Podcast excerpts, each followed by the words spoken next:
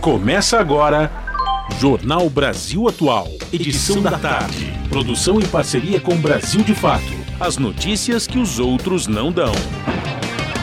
Movimentos populares, política, direitos humanos, economia, mundo do trabalho, cultura e prestação de serviço. Jornal Brasil Atual. Edição da tarde.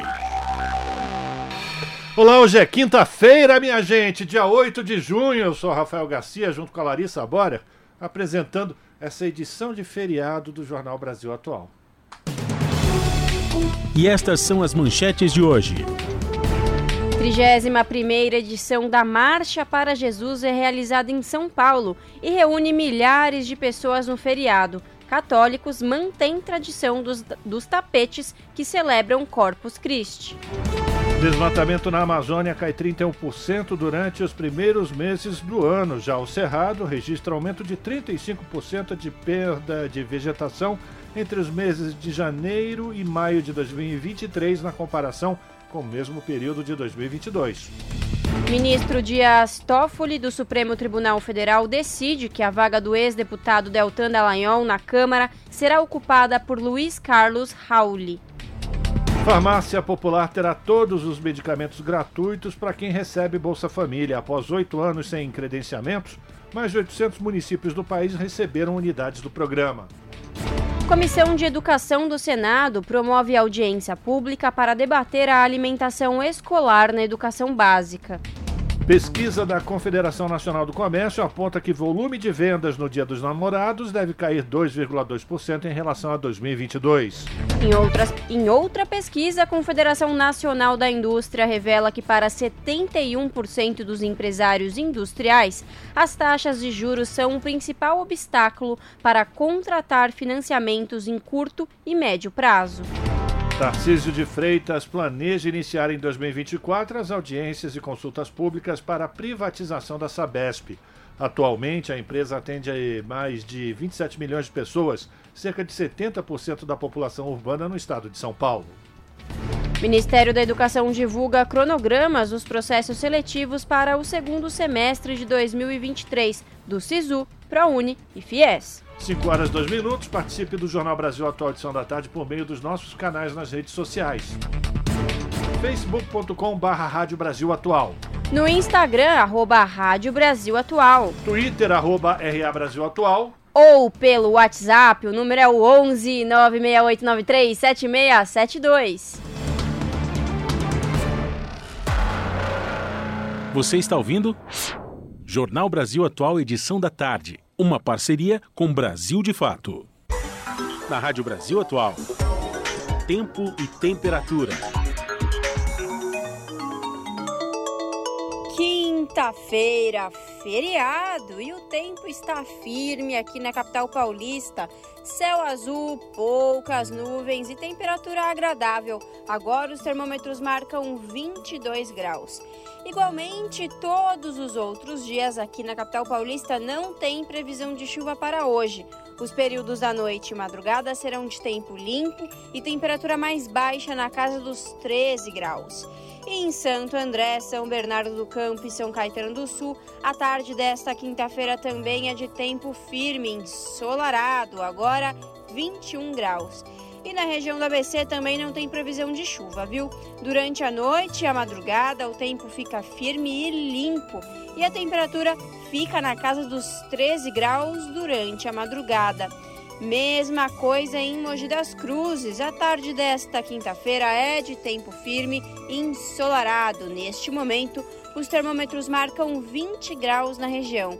Em Mogi, não tem previsão de chuva para hoje. A noite será de tempo firme e limpo e a temperatura vai caindo durante a madrugada, atinge os 11 graus. Tudo igual também nesta quinta-feira em Sorocaba. Tarde de tempo firme, ensolarado, céu azul, poucas nuvens e os termômetros marcam 22 graus agora. Também não tem previsão de chuva em Sorocaba. O período da noite será de tempo limpo e a temperatura da madrugada fica na casa dos 13 graus. Bom, você que está aí nos escutando, folgou hoje, vai emendar o feriado e vai aproveitar para descansar ou está arrumando as malas para viajar? separa um tempinho e tira do guarda-roupa aquelas peças que você não usa mais. Um moletom, uma calça ou até mesmo um par de tênis será muito mais útil para alguém que está em situação de rua. E é neste período do ano que as temperaturas ficam mais baixas, que a população em situação de rua mais precisa da nossa ajuda. É isso. No finalzinho do jornal eu volto para falar como fica o tempo nessa sexta-feira. Na Rádio Brasil Atual, está na hora de dar o serviço. Vamos lá, 5 horas e 5 minutos. Jornal Brasil Atual, edição da tarde. Vamos saber como é que está a situação do trânsito aqui na cidade de São Paulo no final da tarde dessa quinta-feira de feriado. Corpus Christi, ah, sim, 100 quilômetros, bem diferente de ontem. Ontem a gente registrava aqui 600 quilômetros de ruas e avenidas monitoradas com trânsito lento aqui na capital. Hoje só 100 quilômetros. A região sul apresenta 36, a região leste 25, zonas norte e oeste, cada uma delas com 16 quilômetros. Por fim, região central, 7 quilômetros de lentidão de ruas e avenidas monitoradas pela CET nesta quinta-feira. Vamos saber como é que está a situação do transporte público, transporte sobre trilhos dos trens e metrô aqui na cidade de São Paulo e na região metropolitana com ela, Larissa Borer. Boa tarde, Larissa. Boa tarde, Rafael. Vamos lá. Segundo o site do metrô, todas as linhas estão operando em situação normal, tá tudo tranquilinho. Já na CPTM não é a mesma coisa, vou começar falando pela linha que está com problema. A linha 8 Diamante está com a devido à manutenção programada, que eu cheguei a falar isso ontem, os trens da linha 8 Diamante estão circulando com intervalo de 16 minutos entre as estações Júlio Prestes e Barra Funda e 8 minutos entre Barra Funda e Itapevi, por conta do feriado. O resto das linhas está tudo tranquilo, operação normal. Rafael, Conta pra gente como está a situação das rodovias neste feriado. Nesse feriado, Lari, para quem quer pegar a estrada na direção da região do ABC ou Baixada Santista, não há nenhum ponto de congestionamento, segundo a concessionária que está administrando o sistema. Tanto imigrantes como Anchieta apresentam um trânsito livre nesse momento, também não tem neblina no alto da serra. Os motoristas estão na Baixada, que vem agora para São Paulo, a mesma coisa, tudo tranquilo. Se esse é o seu caso, vai pegar a estrada. Boa viagem! Rádio Brasil Atual 98.9 FM.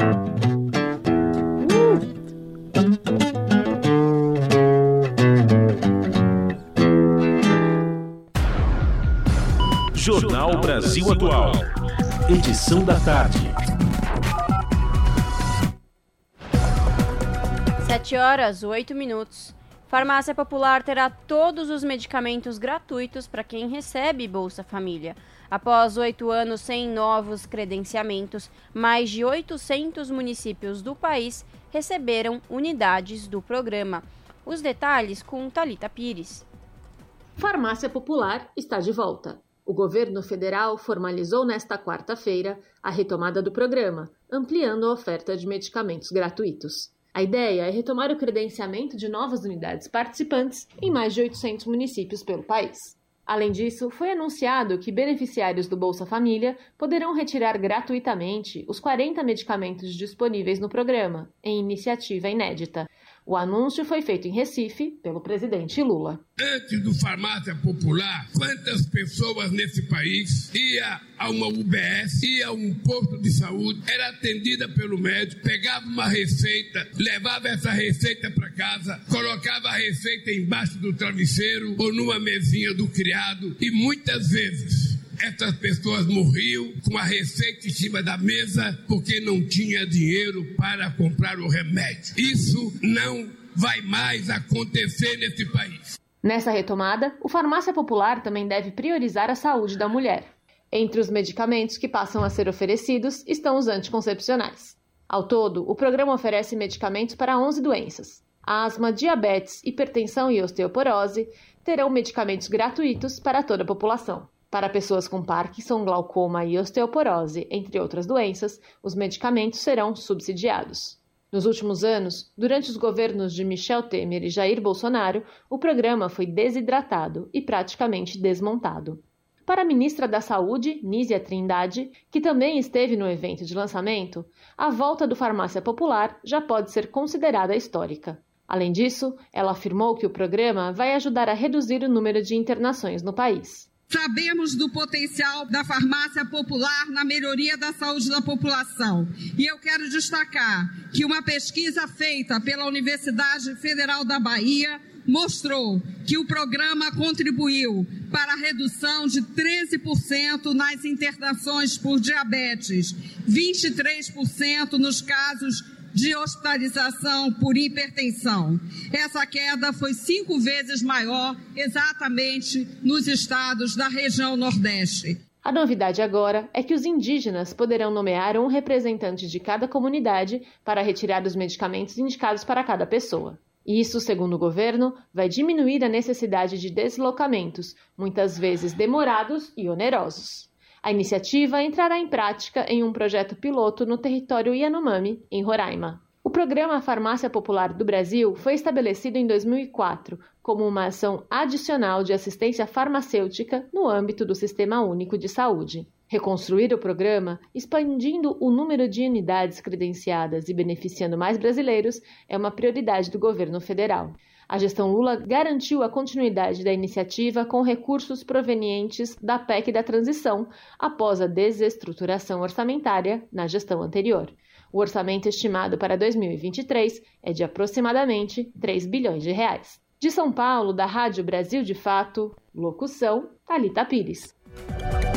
Agora são 5 horas 11 minutos e o ministro da Justiça e Segurança Pública, Flávio Dino, esteve em Belém para lançar o projeto de construção da maior unidade da Casa da Mulher Brasileira já construída pelo governo federal até agora. O complexo faz parte do Programa Nacional Mulher Viver Sem Violência, que foi desenvolvido pelo Ministério das Mulheres. Segundo informações oficiais, esse complexo compreende um centro de atendimento humanizado e especializado no atendimento à mulher em situação de violência doméstica, reunindo em um mesmo espaço juizado especial voltado para o atendimento, núcleo especializado da promotoria, núcleo especializado da defensoria pública, delegacia especializada no atendimento à mulher, alojamento de passagem, brinquedoteca, apoio psicossocial e capacitação para sua autonomia econômica. Atualmente, o Brasil conta com sete unidades da Casa da Mulher Brasileira em funcionamento. O objetivo do governo federal é que todas as capitais brasileiras contem com o serviço até o fim da atual gestão. Aqui em São Paulo, a unidade da Casa da Mulher Brasileira fica na rua Vieira Ravasco, número 26, no bairro do Cambuci. Repetindo, rua Vieira Ravasco, número 26, bairro do Cambuci. 5 horas 13 minutos. Frustração e esperança. Adiamento de caso do marco temporal no STF divide indígenas em Brasília. Cerca de, dois mil, de duas mil lideranças vieram à capital federal para acompanhar o julgamento de perto. Os detalhes com Douglas Matos. O adiamento do desfecho do caso do marco temporal no STF, o Supremo Tribunal Federal, dividiu lideranças indígenas que acompanharam o julgamento diretamente de Brasília. Cerca de 2 mil representantes de diferentes povos do país aportaram na capital federal nos últimos dias para uma programação com o objetivo de ampliar a pressão sobre os ministros e tentar convencê-los a rejeitar a tese. Entre as dezenas de lideranças que foram diretamente à sede da corte nesta quarta-feira, as opiniões sobre o adiamento oscilaram entre sentimentos de frustração, revolta e esperança. Para Kadeshuin Lokamlen, de 47 anos, a demora na resolução do caso amplia a ansiedade coletiva em que se encontram os membros da comunidade Xokleng. O grupo vive em Santa Catarina e tem o próprio território em xeque no processo, que está sob avaliação da corte. Ao pensar em retornar para casa sem uma resposta definitiva sobre a questão, Camlen diz que se sente preocupado. Com o pedido de vista, nós ainda acreditamos que o Deus Supremo pode iluminar os ministros a votar ao nosso favor. Mas mesmo assim, nós passamos essa insegurança e os nossos filhos perguntam: papai, mamãe, o que, que vai acontecer? Nessa preocupação, eles passam e com isso passa segurança para nós. Isso porque nós sentimos na pele o que acontece no nosso município. Para a jovem Suelen, de 21 anos, também do povo Xoklang, o resultado da sessão do STF desta quarta poderia ter indicado algo ainda mais danoso para as comunidades tradicionais se o ministro André Mendonça tivesse se colocado favoravelmente à tese. Seria pior se ele tivesse dado contra, né? Então a gente vai continuar assim na luta. Ainda temos né, fé que ele vai mudar de ideia, vai nos apoiar, porque quanto mais é demorada a demarcação de terra, mais a gente sofre lá.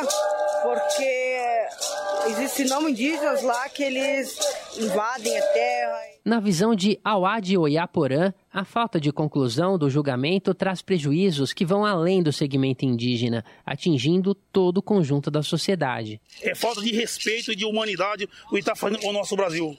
Porque manter o Brasil aí saudável de pé, somos os indígenas. E nós não poluímos o rio, nós não poluímos a natureza, a gente não destrói, a gente não corta árvore. Pelo contrário, onde não tem, a gente planta.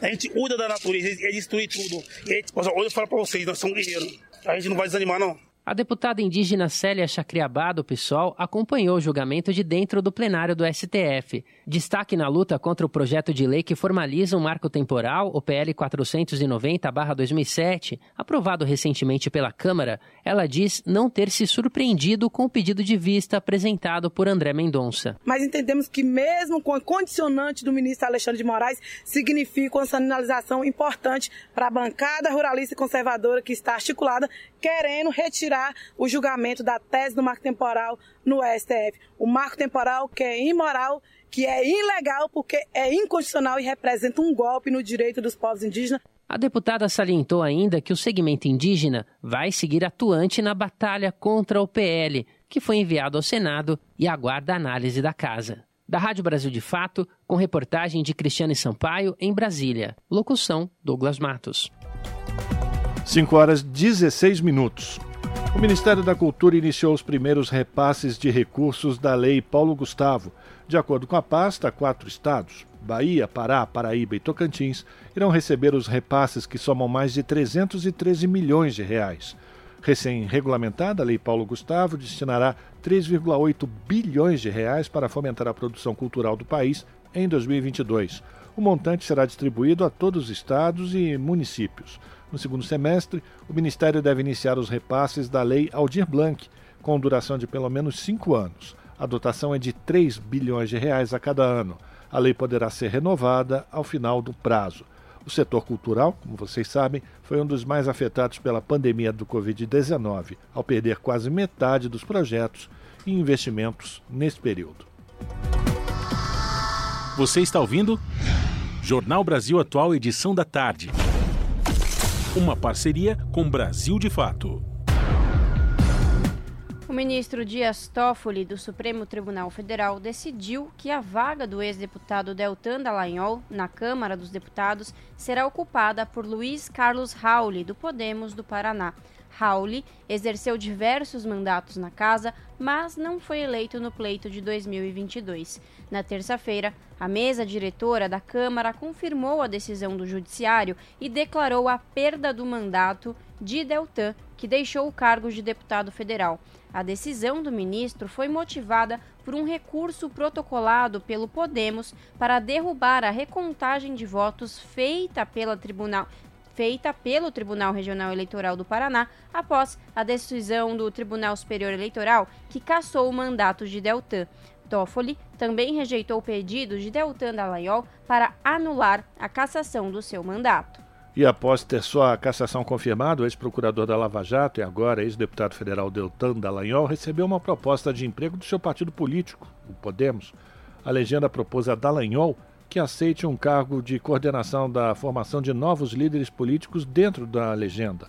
Não há ainda uma proposta salarial. O partido anunciou que vai discutir a remuneração somente caso o político aceite o um novo trabalho. 5 horas mais 19 minutos. Sindicatos querem que bens de sócios da Americanas sejam usados para indenizar os trabalhadores. O grupo tem negócios em mais de 3.600 lojas pelo país e emprega diretamente cerca de 40 mil funcionários nas Americanas. Os detalhes com Douglas Matos. Em meio ao desenrolar da CPI das Americanas na Câmara dos Deputados, centrais sindicais estão pleiteando na Justiça para que seja desconsiderada a personalidade jurídica da empresa. Esse tipo de pedido busca garantir que os bens pessoais dos sócios possam ser utilizados para pagar custas trabalhistas. Isso caso a companhia enfrente adiante um processo de falência total e não consiga cobrir as despesas com o patrimônio vinculado ao CNPJ, que é o Cadastro Nacional da Pessoa Jurídica. O grupo que assina a ação civil pública reúne oito entidades, entre elas a CUT, Central Única dos Trabalhadores, a UGT, União Geral dos Trabalhadores e a Força Sindical. De acordo com o presidente da Contrax, a Confederação Nacional dos Trabalhadores no Comércio e Serviços da CUT, Julimar Roberto, desde o mês passado a empresa está sob foco da CPI, que apura a suspeita de fraude por conta de uma inconsistência contábil de mais de 20 bilhões de reais que veio à tona em janeiro deste ano. E isso sem considerar os, o, o passivo trabalhista na justiça que a empresa já tem. Né? Fizemos um levantamento em torno de um bilhão né? Então, assim, eles têm esse passivo. Lógico que, é, como é, uma, é judiciais, não tem como dizer que eles devem um bilhão, né? vai depender do julgamento dos processos, etc. e tal. Mas também tem esse passivo. Né? Então, a nossa, a nossa intenção era resguardar principalmente o direito dos trabalhadores. O desgaste das americanas na Justiça do Trabalho envolve cerca de 17 mil ações que miram o grupo, segundo dados da entidade sindical. A companhia tem 44 mil empregados diretos, mas atinge um contingente de 100 mil pessoas, quando são incluídos os trabalhadores indiretos, de acordo com cálculos do DIEESE. Julimar Roberto teme que os funcionários sejam penalizados ao final do processo em caso de insolvência absoluta da empresa. E por essa razão, as centrais também pediram à Justiça o bloqueio de bens no valor de 1 bilhão e 530 milhões de reais. Isso até que haja uma decisão definitiva no âmbito da ação. É, nós entendemos que nesse caso específico eles fossem responsabilizados também com os seus bens pessoais. Né? Tem um rombo de 40 bilhões com juros, é, a empresa vale 12, 13, 15, entendeu? Então, obviamente, não, não tem capital o CNPJ para cobrir esse rombo. Né? Então, nossa preocupação é que os trabalhadores ficassem mais uma vez é, sem, sem, sem receber os seus, os seus direitos. A ação foi ajuizada no TRT, o Tribunal Regional do Trabalho da décima região, e já teve diferentes passos nos últimos meses. Um pedido cautelar foi inicialmente negado pelo TRT.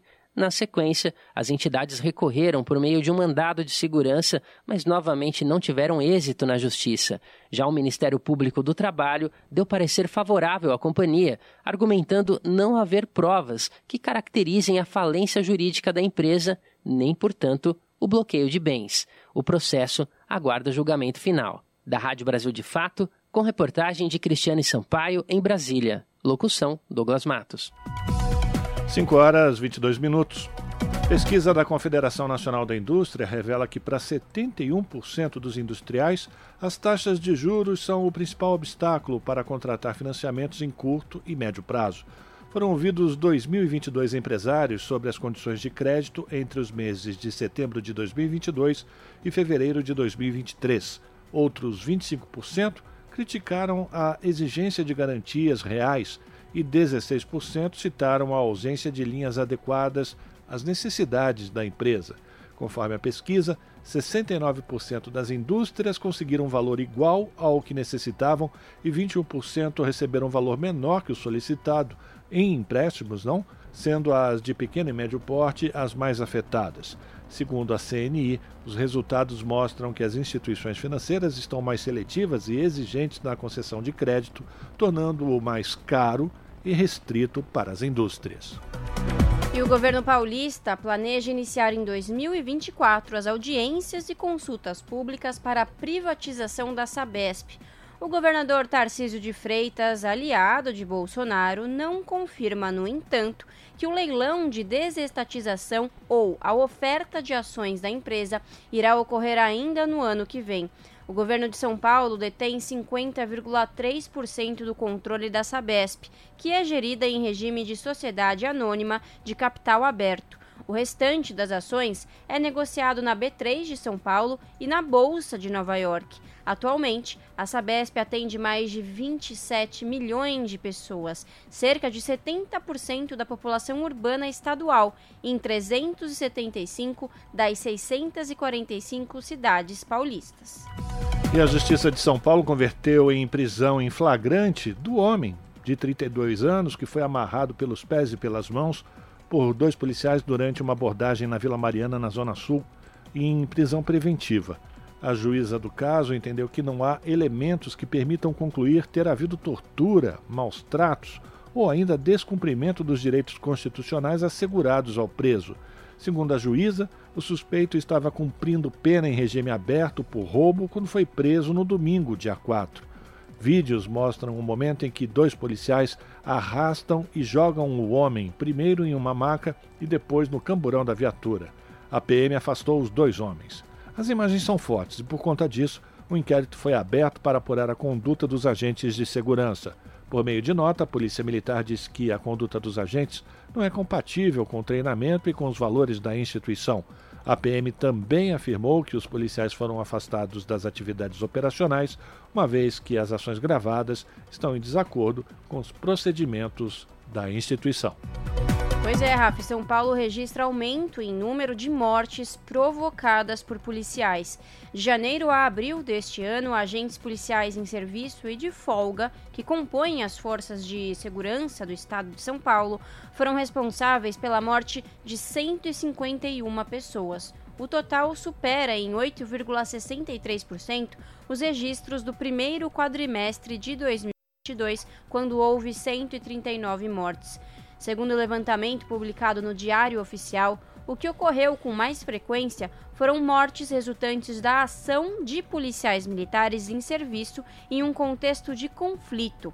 Foram 98 óbitos em 2022, no mesmo período. 90 mortes foram comunicadas oficialmente. Agentes da PM que estavam de folga também foram responsáveis por mortes no estado. O Diário Oficial do Estado relaciona 37 casos ocorridos nessa circunstância, com aumento de 8,82% na comparação com o acumulado de 2022, que somou 34 casos. O número de mortes em situações de confronto com policiais civis somam 12 episódios no acumulado deste ano, 33,3% a mais do que em 2022. Policiais civis de folga respondem ainda por quatro mortes neste ano, uma das quais ocorria em abril. E ativistas, pesquisadores e procuradores esperam avançar na responsabilização civil de empresas que colaboraram com a ditadura no Brasil no período de 64 a 1985. Entre elas, Aracruz, Cobrasma, Companhia Siderúrgica Nacional, Docas, Fiat, Grupo Folha, Itaipu, Josapar, Paranapanema e Petrobras conforme novas informações trazidas em três dias de seminário que foi encerrado ontem na Universidade Federal de São Paulo, a Unifesp. No encerramento, os participantes enfatizaram a necessidade de uma campanha por reparação já, ou seja, não basta concretizar ações de memória e verdade em relação aos acontecimentos do período ditatorial, mas garantir a responsabilização de quem colaborou com o regime. A responsabilização de empresas e não de empresários é um caminho para tentar escapar de uma questão recorrente. A lei da anistia, aprovada em 1979, ainda durante a ditadura e revalidada pelo Supremo Tribunal Federal no ano de 2010. Embargos contra essa decisão estão pendentes até hoje. Até 2021, o Ministério Público Federal havia denunciado 60 pessoas em quase 50 casos, mas as ações não costumam avançar. As notícias que os outros não dão. Jornal Brasil Atual. Edição da tarde. Uma parceria com Brasil de Fato. 5 horas mais 29 minutos. Nova fronteira agrícola do país, na região conhecida como Matopiba, que reúne os estados do Maranhão, Tocantins, Piauí e Bahia, concentra metade do desmatamento do Cerrado, de detectada pelos satélites do INPE, que é o Instituto Nacional de Pesquisas Espaciais. Divulgados nesta quarta-feira, os números do desmatamento em todo o Cerrado mostram aumento de 35% de perda de vegetação entre janeiro e maio de 2023, na comparação com o mesmo período do ano passado. Foram 3.532 quilômetros quadrados de área desmatada este ano, contra 2.612 quilômetros quadrados no ano passado. Apesar do aumento, o governo federal avalia que boa parte do desmatamento em regiões do bioma teve autorização de órgãos ambientais, mas os dados ainda precisarão ser checados. No Cerrado, a legislação é mais permissiva com o desmatamento para atividades agropecuárias. Na parte do bioma que não está inserida em estados da Amazônia Legal, a reserva legal obrigatória é de 35% da área. Nas demais regiões, esse limite cai para 20%. Enquanto isso, na Amazônia, a área que pode ser desmatada com autorização é de 20% do imóvel rural. Pois é, e ainda sobre essa questão do desmatamento, também foi registrado na Amazônia uma redução. Caiu 31% o desmatamento na região durante os primeiros cinco meses do ano. Quem traz os detalhes é a Daniela Longuinho. O desmatamento na Amazônia caiu 31% de janeiro a maio deste ano, em comparação com os cinco primeiros meses do ano anterior. No período, a área desmatada foi de quase 1.870 quilômetros quadrados. Os dados consolidados são do Sistema de Alertas DETER, do Instituto Nacional de Pesquisas Espaciais, e foram apresentados nesta quarta-feira pelo Ministério do Meio Ambiente. De acordo com o presidente do Ibama, Rodrigo Agostinho, a concentração do desmatamento na Amazônia em número reduzido de municípios ajuda nas ações de fiscalização. Além disso, o Ibama tem aumentado a aplicação de multas, como afirma o presidente do órgão ambiental. A gente está aumentando os autos de infração em quase 180%, os embargos em 128%, destruição de equipamentos usados em crimes ambientais 203%, apreensão de produtos 107% e nos valores das multas em 185%. Então, eu queria só deixar muito claro que sim, a gente está sendo muito duro para conseguir obter esses números de redução de desmatamento na Amazônia. De acordo com o Ministério do Meio Ambiente, quase a metade do desmatamento na Amazônia foi detectado dentro de áreas que possuem o CAR, Cadastro Ambiental Rural ou seja, de interesse privado, 21% em assentamentos e 15% em áreas de florestas públicas não destinadas. Por outro lado, ao contrário do observado na Amazônia, o desmatamento vem crescendo no bioma cerrado. O consolidado de janeiro a maio mostra uma área desmatada próxima de 3.330 quilômetros quadrados, o que representa um aumento de 35% do captado em 2022. André Lima, secretário extraordinário de Controle do Desmatamento e Ordenamento Ambiental Territorial, afirma que no Cerrado 77% do desmatamento aconteceu em imóveis com cadastro ambiental rural e que o governo federal trabalha para identificar se esse desmatamento é autorizado ou não. A nossa estimativa é de que mais da metade do desmatamento no Cerrado é desmatamento autorizado pelos órgãos estaduais ambientais. Então, o nosso grande desafio agora é, é sincronizar essas informações para poder ter uma ação de fiscalização mais incisiva e eficiente. O IBAMA não pode sair autuando e multando em cima de área que tem autorização ou que os estados já fizeram também a fiscalização. Nesta semana, o governo federal lançou o Plano de Ação para Prevenção e Controle do Desmatamento na Amazônia Legal.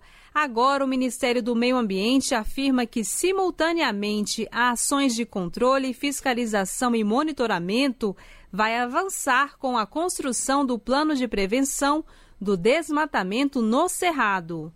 Da Rádio Nacional em Brasília, Daniela Longuinho. 5 horas mais 34 minutos. Incentivos para a preservação e o uso de créditos por áreas desmatadas são diferenciais do país na regulação do mercado de carbono. A audiência pública reúne representantes do governo e de entidades para tratar sobre o projeto de redução de emissões. As informações na reportagem de Janaína Araújo. A Comissão de Meio Ambiente do Senado realizou a terceira audiência pública do ciclo de debate sobre o projeto de lei que regulamenta o mercado brasileiro de redução de emissões e outras propostas sobre o tema, previsto na Lei da Política Nacional sobre Mudança do Clima de 2009. A iniciativa cumpre o compromisso do país com a redução de gases de efeito estufa da atmosfera em todo o território nacional, buscando também gerar créditos de carbono. O presidente do Conselho de Administração do IRB Brasil Resseguros, Antônio Cássio dos Santos, alertou para a necessária mitigação dos riscos da cadeia de valor do crédito de carbono, que são as fraudes na titulação da terra, com múltiplos proprietários ilegais, a medição e cálculo incorretos do crédito de carbono para certificação e a emissão falsa de títulos de crédito de carbono. Ele apontou a remuneração de pequenos proprietários como solução para a construção de um projeto sobre créditos de carbono que gere renda e qualidade de vida. A fiscalização das condições da geração dos créditos de carbono deve ser periódica. Aqui eu pensava que quem tem um pedaço de terra, ao invés de ele receber um dinheiro na frente, ele recebesse mês a mês em função do monitoramento. Nós tiraríamos da quase miséria uma quantidade enorme de populações ribeirinhas quem tem um pedaço de terra terra com floresta. É muito mais viável fazer um título de crédito de carbono, ainda que com todos esses aspectos, do ponto de vista econômico, do que desmatar. O que vai acontecer se nós não fizermos nada é que os estrangeiros, na medida em que os seus países forem regulamentando a necessidade da compensação, vão começar a comprar terras aqui, a preço de nada. Assessor técnico da Confederação da Agricultura e Pecuária do Brasil, Rodrigo Justus, ressaltou que a entidade vem acompanhando desde 2011 as discussões da redução de emissões de gases do efeito estufa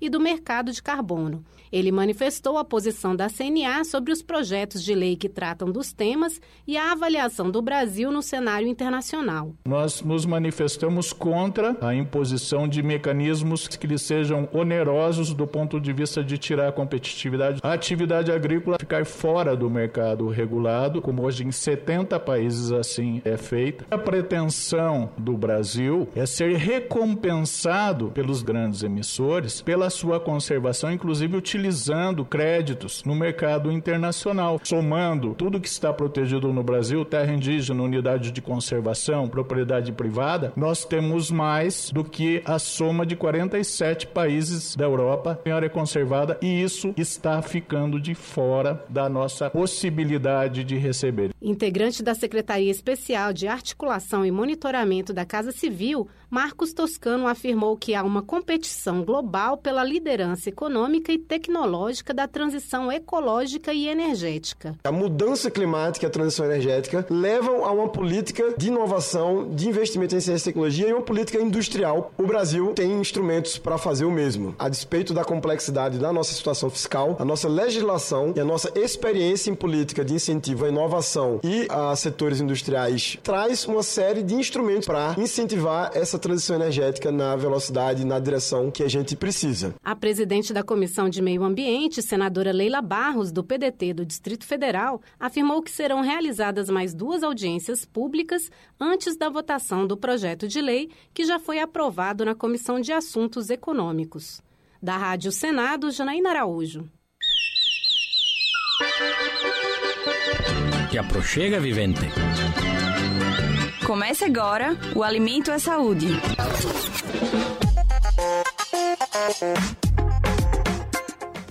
A grume-chama é da família da jabuticaba. O cambuci tem sabor levemente azedo. A cabeludinha, por sua vez, ganha esse nome por causa da textura da casca, que tem uma leve penugem. Além de saborosas, sabe o que mais essas três frutas têm em comum? Todas elas são nativas da Mata Atlântica e fazem parte da vida das pessoas que vivem na região do bioma, que se estende ao longo de 17 estados brasileiros.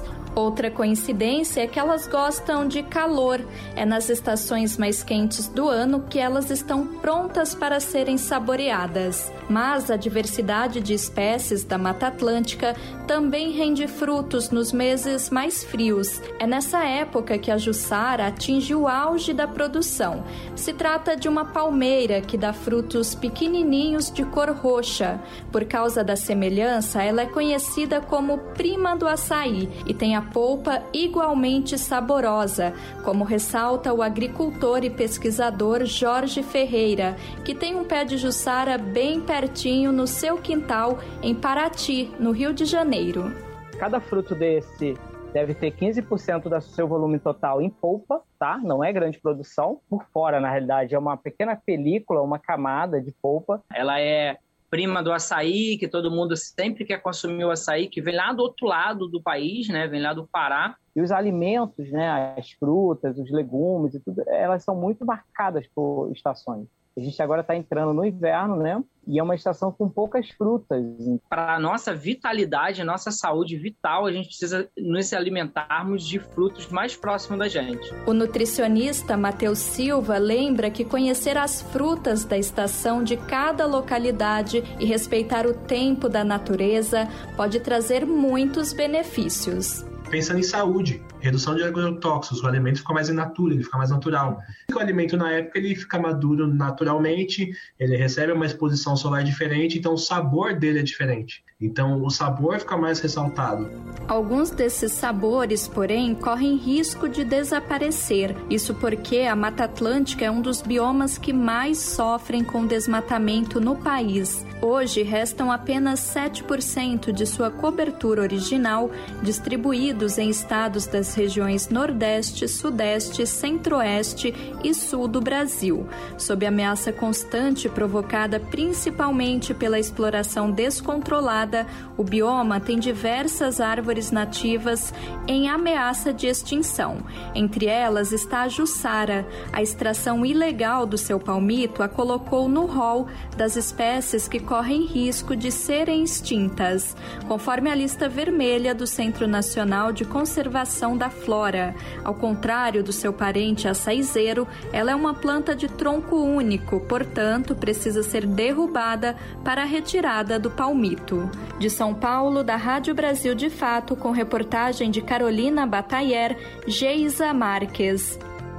Esse é o Jornal Brasil Atual, edição da tarde. Uma parceria com Brasil de Fato. 5 horas e 41 minutos. Ministro do Supremo Tribunal Federal, Alexandre de Moraes, votou contra o marco temporal com ressalvas e o ministro Mendonça suspende o julgamento ao pedir vistas. Ele rejeitou a tese que limita a possibilidade de demarcação de terras indígenas. Quem traz detalhes é Douglas Matos. O ministro Alexandre de Moraes, do Supremo Tribunal Federal, votou contra a tese do marco temporal no julgamento do STF sobre o assunto, que foi retomado nesta quarta-feira. Essa tese é uma tese jurídica defendida por ruralistas. Na prática, o marco temporal determina que a demarcação de uma terra indígena só pode ocorrer se ficar comprovado que os indígenas já ocupavam essa terra na data em que a atual Constituição foi promulgada, em 5 de outubro de 1988. Por esse motivo, a tese do marco temporal é considerada uma das maiores ameaças aos povos originários. Lideranças, ativistas e organizações indígenas organizaram protestos nesta quarta-feira em todo o Brasil para chamar a atenção dos ministros do STF. Em Brasília, a votação foi acompanhada por milhares de indígenas de diferentes partes do país que se reuniram no acampamento da APIB, a Articulação dos Povos Indígenas do Brasil parte deles também pôde acompanhar a sessão dentro do prédio do STF. Alexandre de Moraes, que se posicionou de forma favorável aos indígenas, mas com ressalvas, foi o único a votar nesta quarta-feira. Isso porque, logo em seguida, o ministro André Mendonça pediu vistas, que quer dizer mais tempo para analisar o caso, que agora deve ser julgado até outubro. Antes da retomada, nesta quarta, dois magistrados já tinham votado: o relator do caso, Edson Fachin, e Nunes Marques. Fachin, assim como Alexandre de Moraes, rejeitou a tese do marco temporal. Já Nunes Marques se manifestou favorável. Neste momento, então, o placar está com dois votos a favor dos povos indígenas e um contra. Nesta quarta-feira, Moraes argumentou que, se mantido o entendimento do marco temporal, não só o poder público ficaria impedido de demarcar novas terras indígenas, como os povos originários que foram expulsos de suas terras não teriam mais direito a elas apenas pelo fato de não estarem nesses territórios no dia 5 de outubro de 1988. Moraes também lembrou que muitas comunidades indígenas, por falta de acesso a advogados, por exemplo, não puderam reivindicar essas terras e, portanto, também estariam excluídas, segundo a tese do marco temporal. Impediria o poder público de demarcar novas terras para comunidades indígenas que não se comprovasse o marco temporal, mesmo que comprovadamente, historicamente, tivéssemos uma realidade que em determinado momento histórico aquela comunidade indígena foi retirada à força da sua terra, não conseguiu voltar, mas por ausência até de capacidade civil para litigar em juízo, não tivesse uma contemporaneidade com um marco temporal. A tônica de Alexandre de Moraes foi a necessidade de garantir a paz social por meio da compatibilização de direitos. Moraes, ao rejeitar a tese do marco, estabeleceu cenários distintos não para a demarcação de terras, mas para a indenização. Para o ministro, caso a terra estivesse ocupada em 1988 ou sendo disputada pelos indígenas, os ocupantes não indígenas dessas áreas devem ser indenizados apenas por benfeitorias no local. A ideia é de que quem ocupou a área indígena sem condições de saber que se tratava de área tradicional não pode ser penalizado em caso de indenização. É uma ponderação delicada se estabelecer, ao mesmo tempo, a necessária reparação terras originárias dos povos indígenas e olhar, por outro lado, de quem, de boa fé, segundo as normas jurídicas, com um atestado do próprio Estado brasileiro, adquiriu uma determinada propriedade. Em alguns casos ainda, Alexandre de Moraes aventou em seu voto a possibilidade de que indígenas possam ser compensados em outras áreas caso haja muitas limitações práticas à delimitação. A APIB, Articulação dos Povos Indígenas do Brasil, lançou nesta quarta-feira o relatório Riscos e Violações de Direitos Associados à Tese do Marco Temporal. O texto prevê os efeitos danosos do marco em relação ao aquecimento global e na integridade da sociobiodiversidade amazônica. Historicamente, os territórios indígenas demarcados são as áreas da Amazônia brasileira com os menores índices de desmatamento. Da Rádio Brasil de Fato, com reportagem de Rafael Tatemoto em Brasília. Locução: Douglas Matos. E Dia Mundial destaca a necessidade de proteger os oceanos. A data é celebrada neste dia 8 de junho. Secretário-geral das Nações Unidas cita tratados que buscam conservar o ecossistema, mas afirma que é necessário compromisso coletivo. Guterres lembra que o Objetivo de Desenvolvimento Sustentável 14 visa a sustentabilidade dos oceanos. Da ONU News em Nova York, as informações com a repórter Mayra Lopes. Este 8 de junho, as Nações Unidas marcam o Dia Mundial dos Oceanos, fazendo parcerias com influenciadores, líderes indígenas, cientistas, setor privado, sociedade civil, celebridades e jovens ativistas para colocar o oceano em primeiro lugar. Com o tema Planeta Oceano, as marés estão mudando, a mensagem do secretário-geral das Nações Unidas para a data destaca o histórico Tratado do Alto Mar, adotado em março deste ano, para proteger 30% dos oceanos e garantir a conservação da biodiversidade marinha em áreas fora da jurisdição nacional. We adopted an ambitious global target to conserve and manage 30% of land and marine and coastal areas by 2030. Além disso, Antônio Guterres ressalta os avanços nas negociações internacionais para um acordo global e juridicamente vinculante para acabar com a poluição plástica, que pode entrar em vigor em 2024. No entanto, ele alerta que a biodiversidade marinha continua sofrendo os impactos da exploração predatória e da acidificação dos oceanos, ressaltando que um terço dos estoques de peixes são atualmente capturados em níveis insustentáveis. Guterres também lembra que na Conferência das Nações Unidas sobre os Oceanos em Lisboa, em Portugal, no ano passado, o mundo concordou em trabalhar por uma ação oceânica mais positiva. Da ONU News em Nova York, Mayra Lopes.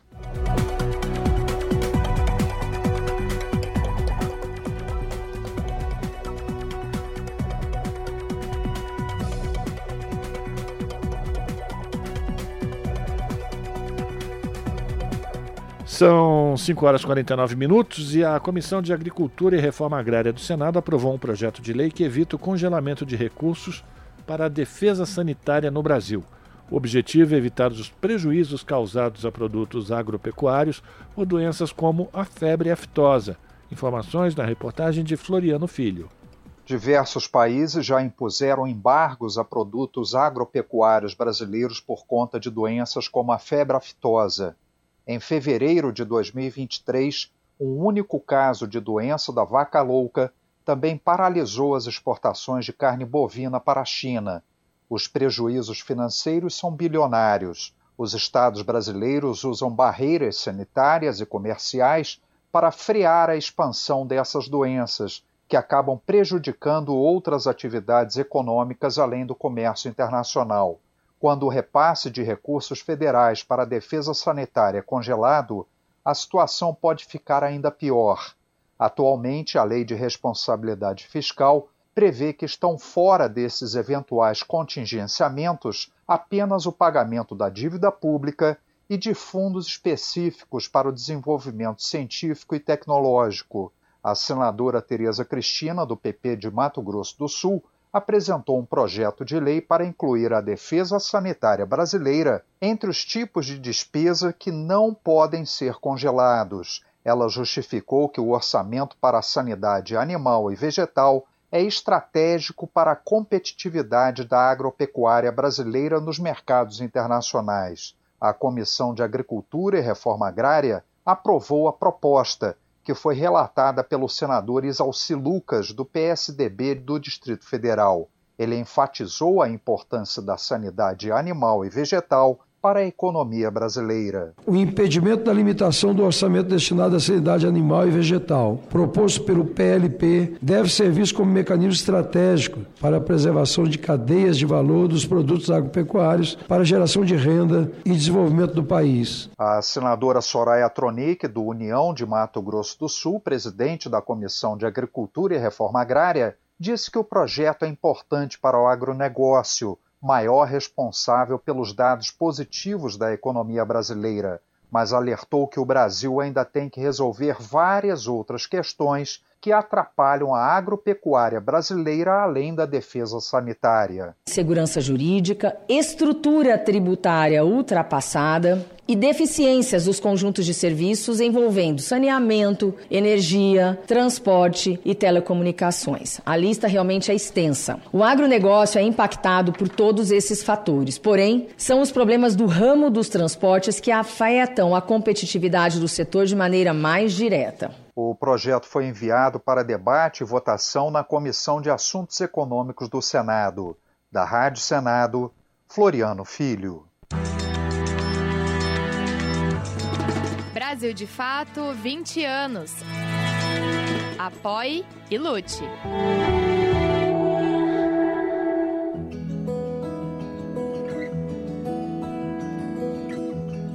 Momento agroecológico.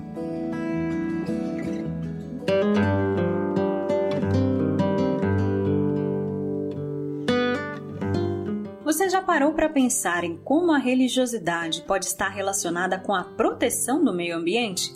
Pois é justamente essa reflexão que é provocada pela proposta de ecologia integral da Igreja Católica. Mas mais do que isso, o projeto convoca os fiéis à ação.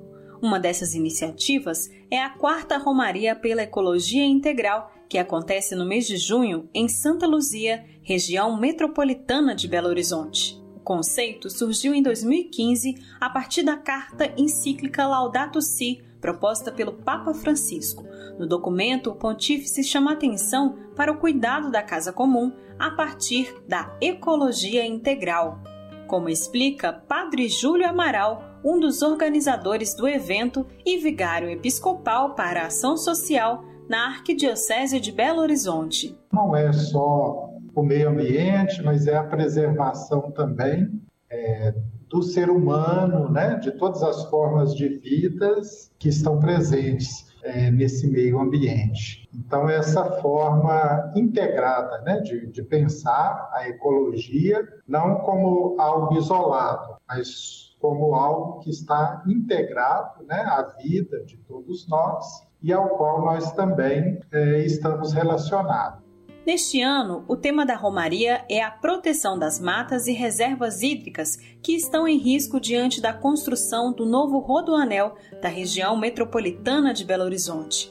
A proposta de iniciativa do governador Romeu Zema do Partido Novo é extremamente criticada por diversos setores da população mineira. Primeiro, porque o recurso para a obra vem da reparação do crime socioambiental que aconteceu em Brumadinho com o rompimento da barragem. Na avaliação dos mineiros, o governador está usando o dinheiro que deveria ser destinado aos atingidos para cometer um novo crime ambiental. Isto porque o projeto afeta diretamente, por exemplo, a represa de Vargem das Flores, um dos principais mananciais da região metropolitana, além de comprometer integralmente o abastecimento da cidade de Ibirité, com mais de 180 mil habitantes. De acordo com a comunidade, há alternativas mais sustentáveis e respeitosas ao meio ambiente e à sociedade. É o que afirma Cristina Maria de Oliveira, do movimento SOS Vargem das Flores. O atual anel rodoviário deveria ser revitalizado e uma proposta mais ousada, nós poderíamos né, é, duplicar o, o rodoanel é, de forma aérea. Né? Como a gente vê grandes elevados é, em obras fora do Brasil e até dentro do próprio Brasil. Outra coisa que nós vimos é a expansão do metrô para outras cidades da região metropolitana. E, finalmente, a volta dos trens metropolitanos de passageiros. A quarta Romaria pela Ecologia Integral encerra sua jornada na Capela Nossa Senhora do Rosário, do Quilombo de Pinhões. O território sagrado também está na rota de colisão do Rodoanel. Junto a ele, especialistas estimam que cerca de 70 comunidades tradicionais como o Quilombo dos Arturos e o acampamento cigano São Pedro, serão diretamente ou indiretamente afetadas com o projeto. Por isso, a Romaria também chama a atenção para a importância do respeito e preservação de territórios e povos tradicionais. Como ressalta o pesquisador Glaucon Durães, integrante do movimento Salve Santa Luzia. Ele é um território antiquíssimo, né? Ali a gente está na fronteira do território né, do CART de Lagoa Santa, que é um dos principais, um dos primeiros vetores de povoamento é, da América do Sul. Então tem lá, né, em Lagoa Santa, a questão da Luzia, é, enfim, um dos primeiros seres humanos a ocupar aqui a América do Sul. Então, um território antiquíssimo, por milhões e milhões de anos foi ocupado por, né, o, pelos povos originários, pelos povos indígenas. O Brasil de Fato de Minas Gerais entrou em contato com o governo do estado para questionar os pontos apresentados na reportagem, mas não houve retorno. De Belo Horizonte, da Rádio Brasil de Fato, Amélia Gomes.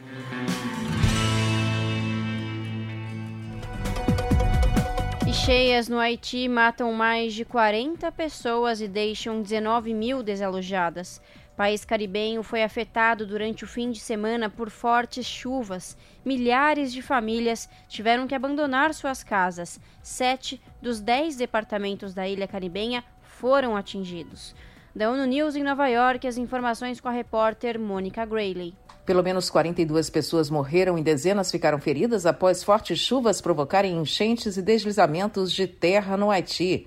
O desastre ocorreu no fim de semana, afetando mais de 37 mil pessoas em sete dos dez departamentos do país.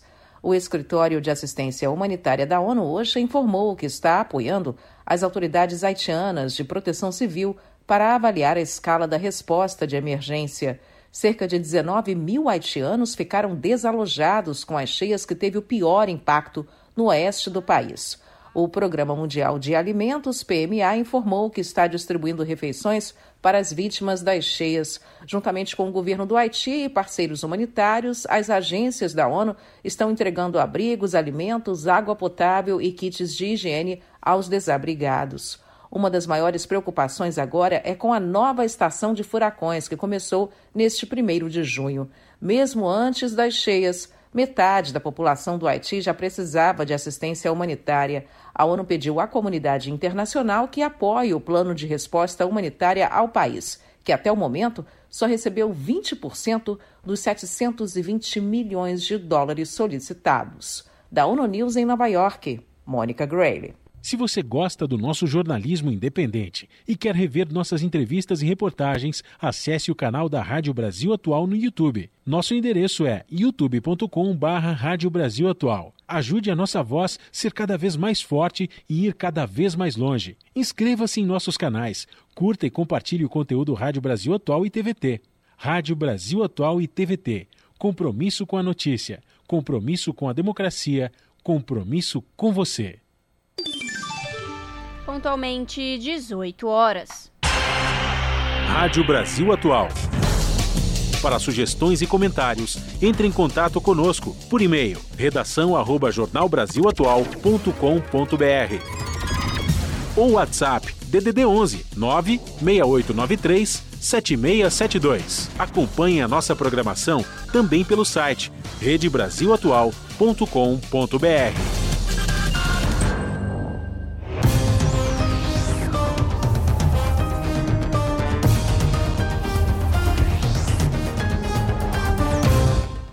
chegou o momento de fazer conexão com a redação do seu jornal para a gente ficar sabendo quais são os destaques do dia. O seu jornal começa pontualmente às 19 horas na TVT, canal digital 44.1 e também pelo canal do YouTube, youtube.com/redetvt. No comando dela, a apresentadora Ana Flávia Quitério. Boa noite, Ana Flávia. Quais são os destaques desta quinta? Olá, Lares e Rafa, uma excelente quinta-feira, noite de quinta-feira de feriado a vocês e a todos os ouvintes da Rádio Brasil Atual.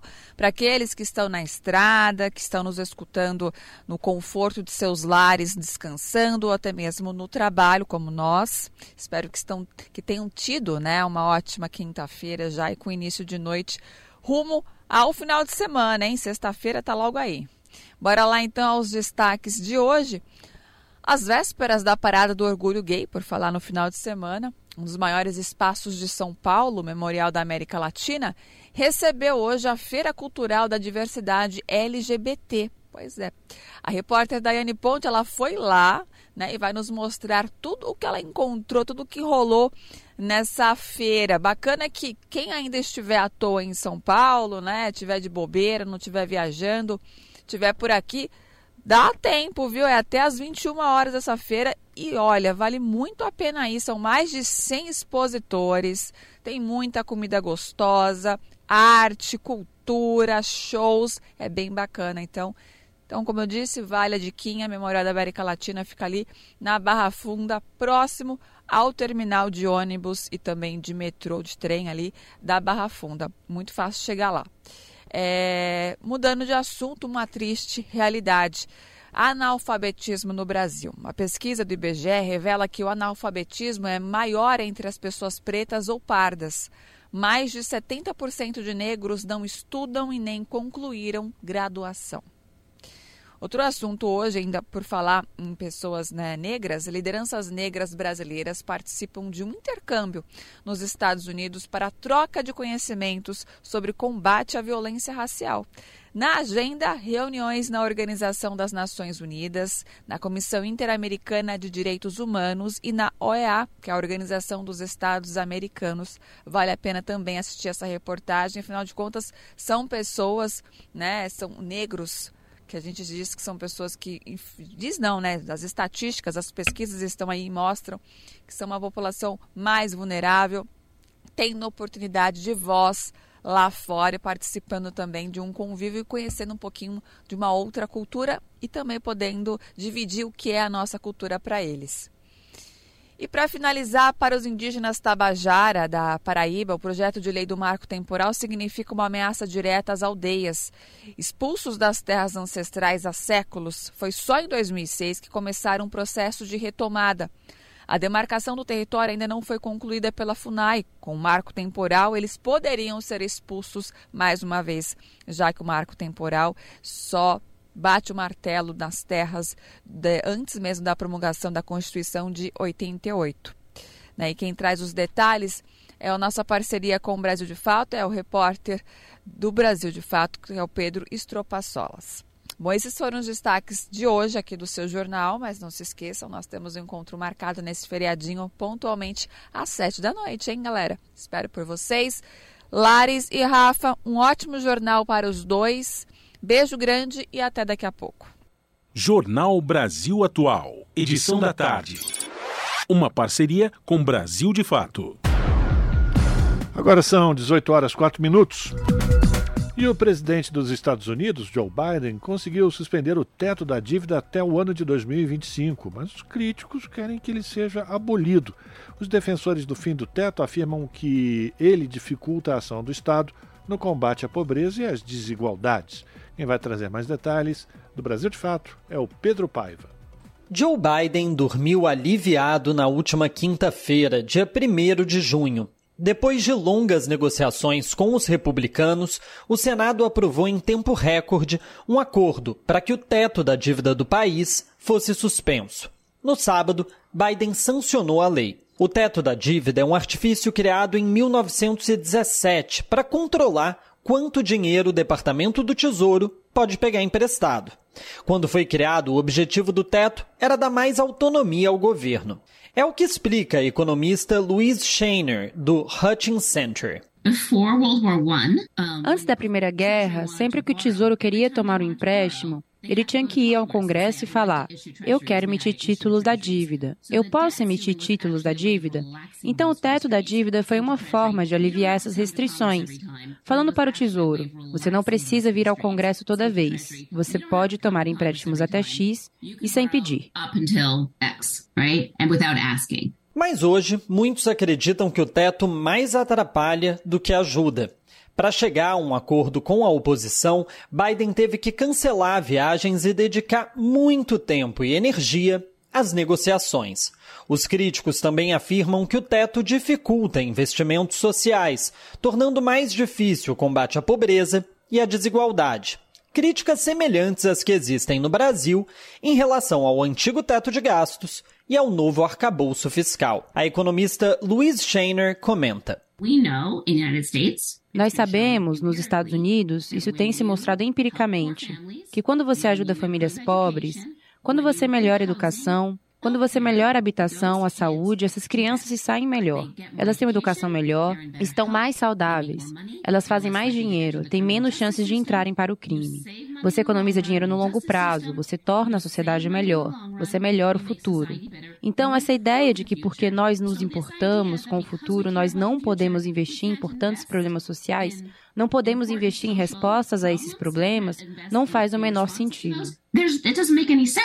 Ainda que a discussão estivesse no âmbito federal, o assunto chegou às casas legislativas estaduais. Priscila Souza, brasileira que serve como deputada estadual em Massachusetts, criticou as tentativas dos republicanos de impor restrições ao Medicaid, programa que subsidia planos de saúde para as famílias de baixa renda.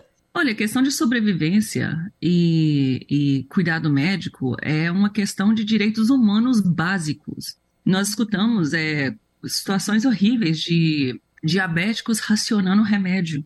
Isso não faz sentido. Então, re, é, quando nós estamos todos é, recuperando do Covid, alguns fisicamente com sequelas, cortar o acesso à alimentação, ajudas do governo para mobilidade econômica e saúde, confesso que para mim não, não, faz lógica. E mesmo que a lei tenha sido aprovada com folga na Câmara e no Senado, figuras importantes da ala mais progressista do Partido Democrata foram contrários à proposta. Nomes como o senador Bernie Sanders e a deputada Alexandria Ocasio-Cortez votaram não por causa das medidas de austeridade. Do lado republicano, os mais à direita também rejeitaram a proposta, segundo eles, por não cortar gastos o suficiente. Danilo Sena, outro brasileiro que ocupa uma cadeira na Câmara Estadual de Massachusetts, sabe como ele teria votado se fosse deputado federal. Eu não concordo né, plenamente, eu votaria até contra esse projeto. Eu acredito que os republicanos eles querem um governo pequeno, quase não existente. E tem muitas pessoas da família, na famílias, eh, classe média, classe baixa, que dependem desses programas.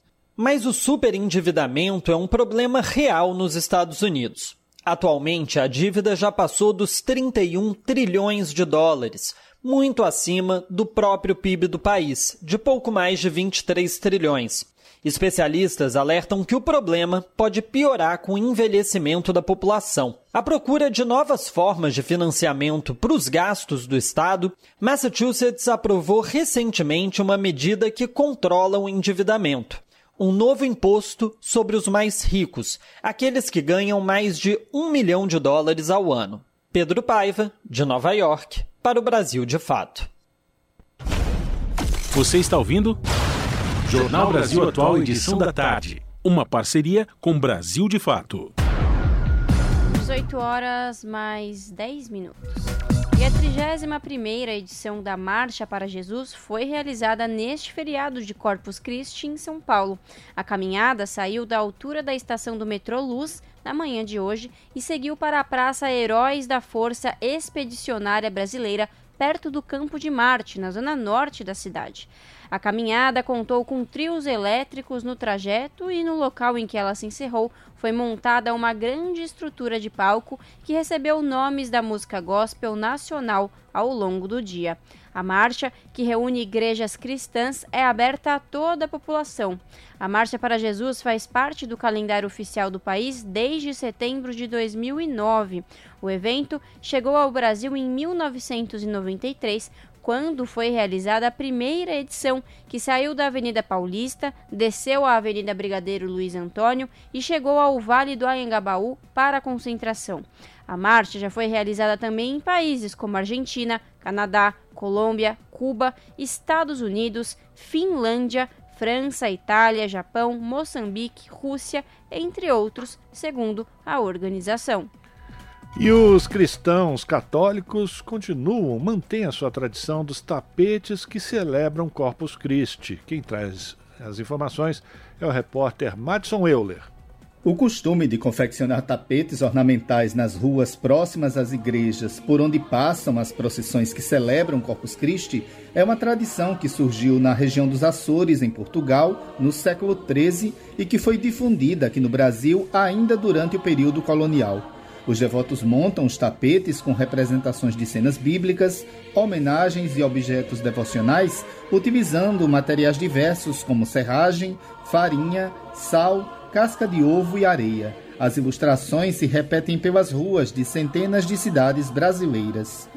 O jornalista Matheus Nunes participa desenhando os tapetes desde 2012 em Teresina, no Piauí. Atualmente, ele coordena o trabalho voluntário de centenas de pessoas que passam a madrugada e a manhã do dia de Corpus Christi produzindo o tapete de centenas de metros. As paróquias foram abraçando a causa e depois de um tempo, nosso arcebispo, que hoje em dia é emérito, ele tinha um sonho que fosse feito em todo o percurso. Então, ano passado, nós conseguimos isso a, a, desde onde sai a procissão, que é da Igreja Catedral, para a Igreja de São Benedito, foi feito todo o percurso do trajeto é, de tapete, de serragem coloridas, com vários elementos da igreja, símbolos da igreja, é, é, é, representando então assim a fé católica. Já na paróquia da maranhense Marlene Cruz, que fica em São Luís, este é o primeiro ano da confecção do tapete após a pandemia ele é feito dentro da própria igreja. A questão social foi um ponto fundamental para a construção dos desenhos dos tapetes. Foi sugerido a gente usar alimentos. Mas como a gente foi imaginando, poxa, a gente vai gastar alimentos, numa época está todo mundo precisando, e que a campanha da fraternidade foi essa questão de, de, de, fome, a gente resolveu usar sal. Então a gente já pintou um monte de sal e vai levar para lá. A expressão Corpus Christi vem do idioma antigo latim e quer dizer corpo de Cristo. A celebração de Corpus Christi é uma das mais antigas do catolicismo em todo o mundo e foi instituída pelo Papa Urbano IV em 1264. Dentro do calendário católico, a celebração acontece na quinta-feira, logo após o domingo de celebração da Santíssima Trindade, e é o único dia do ano em que o Santíssimo Sacramento sai em procissão pelas ruas. Da Rádio Nacional em São Luís, Madison Euler. Você está ouvindo? Jornal Brasil Atual, edição da tarde. Uma parceria com Brasil de Fato. 18 horas mais 14 minutos. O Ministério da Educação divulgou os editais com os cronogramas dos processos seletivos para o segundo semestre de 2023 do Sistema de Seleção Unificada, que é o SISU, Programa Universidade para Todos, o ProUni, e o Fundo de Financiamento Estudantil, o FIES. O período de inscrição para o SISU será de 19 a 22 de junho e o resultado será divulgado no dia 27 deste mês. O SISU é o programa do MEC que reúne as vagas ofertadas por instituições públicas de ensino superior de todo o Brasil, sendo a maioria delas ofertada por instituições federais, universidades e institutos. Em 27 de junho, serão abertas as inscrições para o ProUni, que podem ser realizadas até o dia 30 deste mês. O resultado será divulgado em duas chamadas. A primeira será publicada no dia 4 de julho e a segunda no dia 24 do mesmo mês. O ProUni é o programa do governo federal que oferece bolsas de estudo integrais e parciais, ou seja, de 50%, em instituições particulares de educação superior para cursos de graduação e sequenciais de formação específica. Já o prazo de inscrições para o FIES é de 4 a 7 de julho e o resultado, em chamada única, será divulgado no dia 11 de junho. E a Comissão de Educação do Senado promoveu uma audiência pública para debater a alimentação escolar na educação básica. O pedido foi feito pelo senador Paulo Paim e quem traz as informações é a repórter Gabriela Pereira. A Comissão de Educação, Cultura e Esporte promoveu uma audiência pública para debater o Programa Nacional de Alimentação Escolar. O pedido para a realização da sessão foi do senador Paulo Paim, do PT do Rio Grande do Sul. Os participantes da reunião debateram o projeto de lei 1751 de 2023, apresentado pelo senador Eduardo Braga, do MDB do Amazonas, que determina que o cálculo do valor da merenda escolar seja realizado de forma per capita. A medida pretende levar em consideração indicadores socioeconômicos das redes escolares destinatárias dos repasses federais além da capacidade de financiamento das prefeituras e dos governos estaduais e distrital. Atualmente, o valor da merenda escolar é calculado por aluno, diferenciando apenas por modalidade ou etapa de ensino, desconsiderando as particularidades regionais e financeiras de cada município brasileiro. Para Eduardo Braga, a padronização do repasse, desconsiderando as múltiplas realidades do Brasil, faz com que as populações em situação de vulnerabilidade sejam mais prejudicadas. O secretário de Educação do Estado do Pará e ex-ministro da Educação, Rocieli Soares, ressaltou que é preciso discutir a redistribuição sem prejudicar os que já possuem pouco ser mais redistributivo os valores do PNAE. E acho que essa é uma necessidade fundamental. Todos, as, todos, todos os recursos têm sido discutidos nesse, é, nesse sentido. Então, a gente está é, falando aqui, obviamente, de algo que todos nós concordamos: ter o fator redistributivo sem trazer. E, e aqui é importante, gente, aqui deixar uma defesa do fator redistributivo para quem mais precisa, mas também não podemos tirar do que se tem. Isso é muito importante. Já a coordenadora da Organização pelo Direito Humano à Alimentação e à Nutrição Adequadas e do Observatório da Alimentação Escolar, Mariana Santarelli, falou sobre a importância do projeto. Que é muito relevante, que é muito importante, que trata de algo que a gente sabe que é muito necessário, que é o enfrentamento das iniquidades né, nesse nosso país tão cheio de desigualdades, no âmbito desse programa né, da Política Nacional de Alimentação Escolar, que é a política mais relevante que a gente tem hoje para a garantia do direito humano à alimentação. A gente entende que uma alteração é, dessa monta e tão relevante, ela precisa ser feita com todo cuidado e com todos os estudos prévios né, necessários para que a coisa aconteça da melhor maneira, para a gente não é, ter retrocessos né, ou colocar em risco essa política. A relatora do projeto, senadora professora Dorinha Seabra, do União de Tocantins, destacou que a alimentação escolar é um tema de extrema importância para a sociedade. O tema da alimentação escolar é um tema extremamente importante, estratégico, e por muito tempo o recurso da merenda, embora seja o recurso da União, ele seja suplementar, né, e complementar em termos de ação, muitos entes federados usavam o recurso da merenda como vindo federal como único recurso. O valor dos alimentos cresceu muito, muito de maneira muito significativa e desorganizada e a, o per capita da merenda, ao contrário, subiu muito pouco. De acordo com o um projeto apresentado por Eduardo Braga, o cálculo dos valores per capita deve estar concluído até o dia 1 de janeiro de 2025. A Comissão de Educação vai analisar o projeto em caráter terminativo, ou seja, caso seja aprovado pelo colegiado, a matéria não precisa passar por aprovação no plenário. Sob a supervisão de Rodrigo Rezende, da Rádio Senado, Gabriela Pereira. Brasil de Fato 20 anos. Apoie e lute.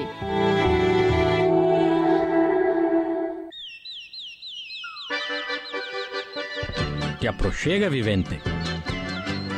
Comece agora o Alimento é Saúde.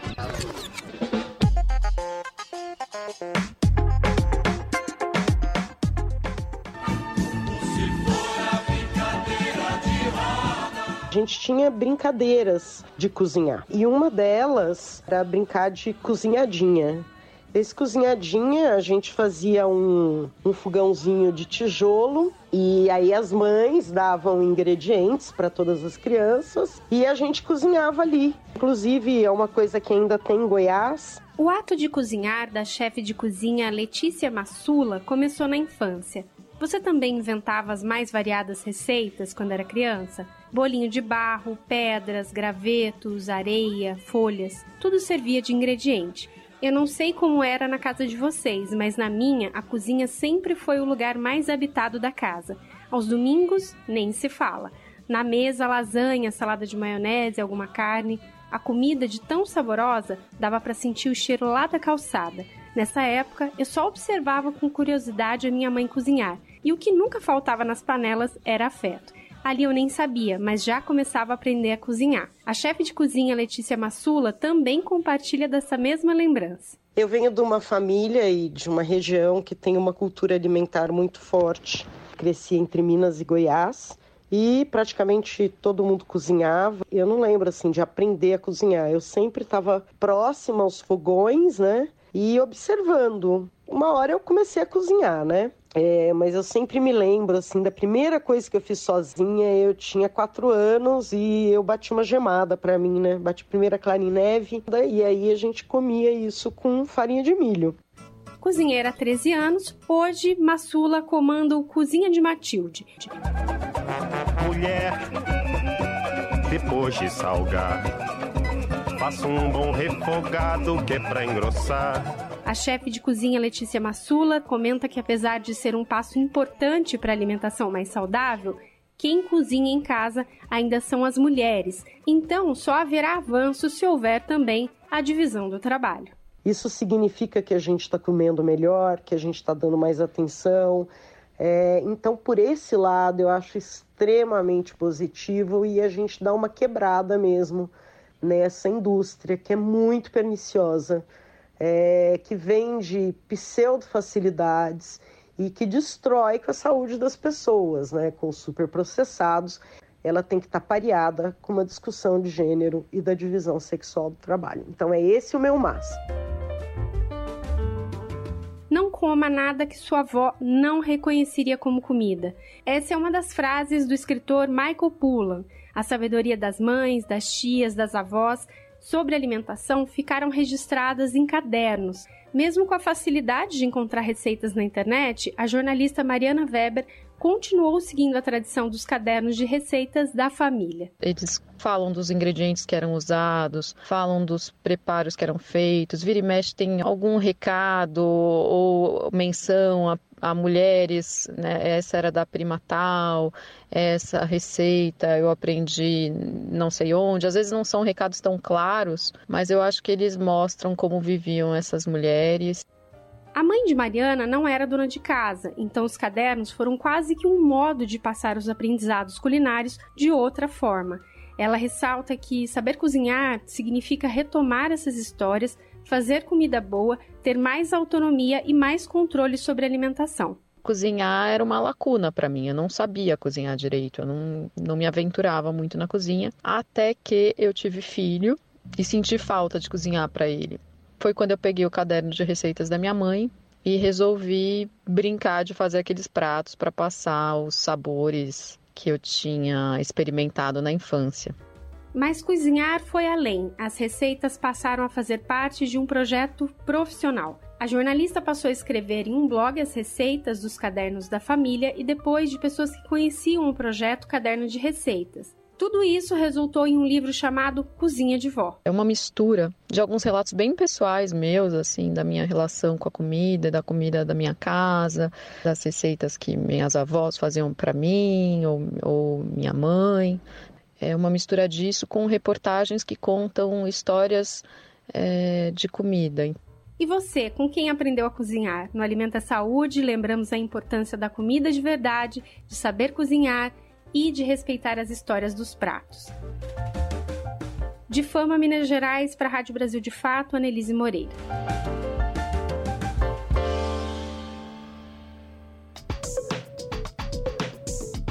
Rede Brasil Atual, Rádio Brasil Atual, TVT e Brasil de Fato em defesa do consumidor. Em iniciativa conjunta com o Instituto de Defesa do Consumidor, apresentam IDEC Responde, com Igor Marchetti, especialista em direito do consumidor. Com a popularização dos aplicativos de entrega, também se tornou comum o chamado golpe do delivery. Como se precaver? Sobre o golpe do delivery, infelizmente nós temos esse golpe na praça, né, que é, é, atenta com os dados bancários dos consumidores, inclusive é, exigindo pagamentos extras e algo do similar. O consumidor que, para evitar esse tipo de golpe, tem que se atentar se há alguns critérios e algumas condições. Entre elas, evitar ah, o pagamento é, na hora da entrega. Caso o pagamento seja na hora da entrega, verificar se a máquina registrador ela já consta um, ela está quebrada, está com o vidro, a tela é, retalhada e se no, de fato na hora de indicar a senha é uma indicação de senha onde ficam os asteriscos ao colocar o código ou não, ou se a pessoa tá a senha está ficando exposta. Por quê? Porque normalmente a senha não fica exposta. Então o consumidor deve se atentar a isso pois pode ser uma forma de colher os dados. Verificar também se não está sendo utilizado o seu cartão de forma indevida, se não tem nenhum tipo de celular, de luminoso para clonar, para copiar os dados do verso do cartão. Importante também consumidor que infelizmente cai nesse golpe, fazer uma reclamação oficial para a instituição financeira e também abrir um boletim de ocorrência para que é, seja apurado o crime. Rede Brasil Atual, Rádio Brasil Atual, TVT e Brasil de Fato em defesa do consumidor. Em iniciativa conjunta com o Instituto de Defesa do Consumidor, apresentaram IDEC Responde. As notícias que os outros não dão. Jornal Brasil Atual. Edição da tarde. Uma parceria com Brasil de Fato. a pluralidade de ideias e a informação confiável nunca foram tão necessárias. Você que gosta do conteúdo jornalístico produzido pela Rádio Brasil Atual e pela TVT tem uma missão muito importante: dar o seu apoio para que nossa voz continue cada vez mais forte. Jornalismo independente, com responsabilidade com a notícia e com a democracia, só é possível com a participação e o apoio popular. Acesse o site catarse.me/tvt, faça a sua assinatura e nos ajude com sua contribuição. Rádio Brasil Atual e TVT. Compromisso com a notícia. Compromisso com você. Na Rádio Brasil Atual. Tempo e temperatura. A sexta-feira na capital paulista será a temperatura mais alta da semana. É isso aí. O dia será de tempo firme, sol, céu azul e não tem previsão de chuva, com temperatura máxima de 26 graus e mínima de 12 graus. Nas regiões de Santo André, São Bernardo do Campo e São Caetano do Sul, a sexta-feira será de dia ensolarado e céu azul também não tem previsão de chuva na região do ABC. A temperatura máxima será de 26 graus e a mínima de 12 graus. E em Mogi das Cruzes, a sexta-feira também será um dia de tempo firme, sem previsão de chuva. A temperatura sobe e a tarde será mais quente, com máxima de 26 graus e mínima de 10 graus. E em Sorocaba, nada diferente. A sexta-feira será de tempo firme, sem chuva. O sol aparece entre poucas nuvens e a temperatura dá uma subida, com máxima de 26 graus e mínima de 12 graus. Muito bom, e a gente termina aqui mais uma edição do Jornal Brasil Atual, que teve trabalhos técnicos de Fábio Balbini na apresentação, a Larissa Borer e este que vos fala, Rafael Garcia. Você fica agora com o papo com Zé Trajano e às sete da noite tem a Ana Flávia Quitério e o seu jornal a partir das sete da noite, como eu disse, pelo canal 44.1 digital, trazendo as principais notícias também do Brasil e do mundo neste feriado de Corpus Christi. A gente volta amanhã a partir das 5 da tarde. A todas e todos, um ótimo final de quinta-feira. Até lá!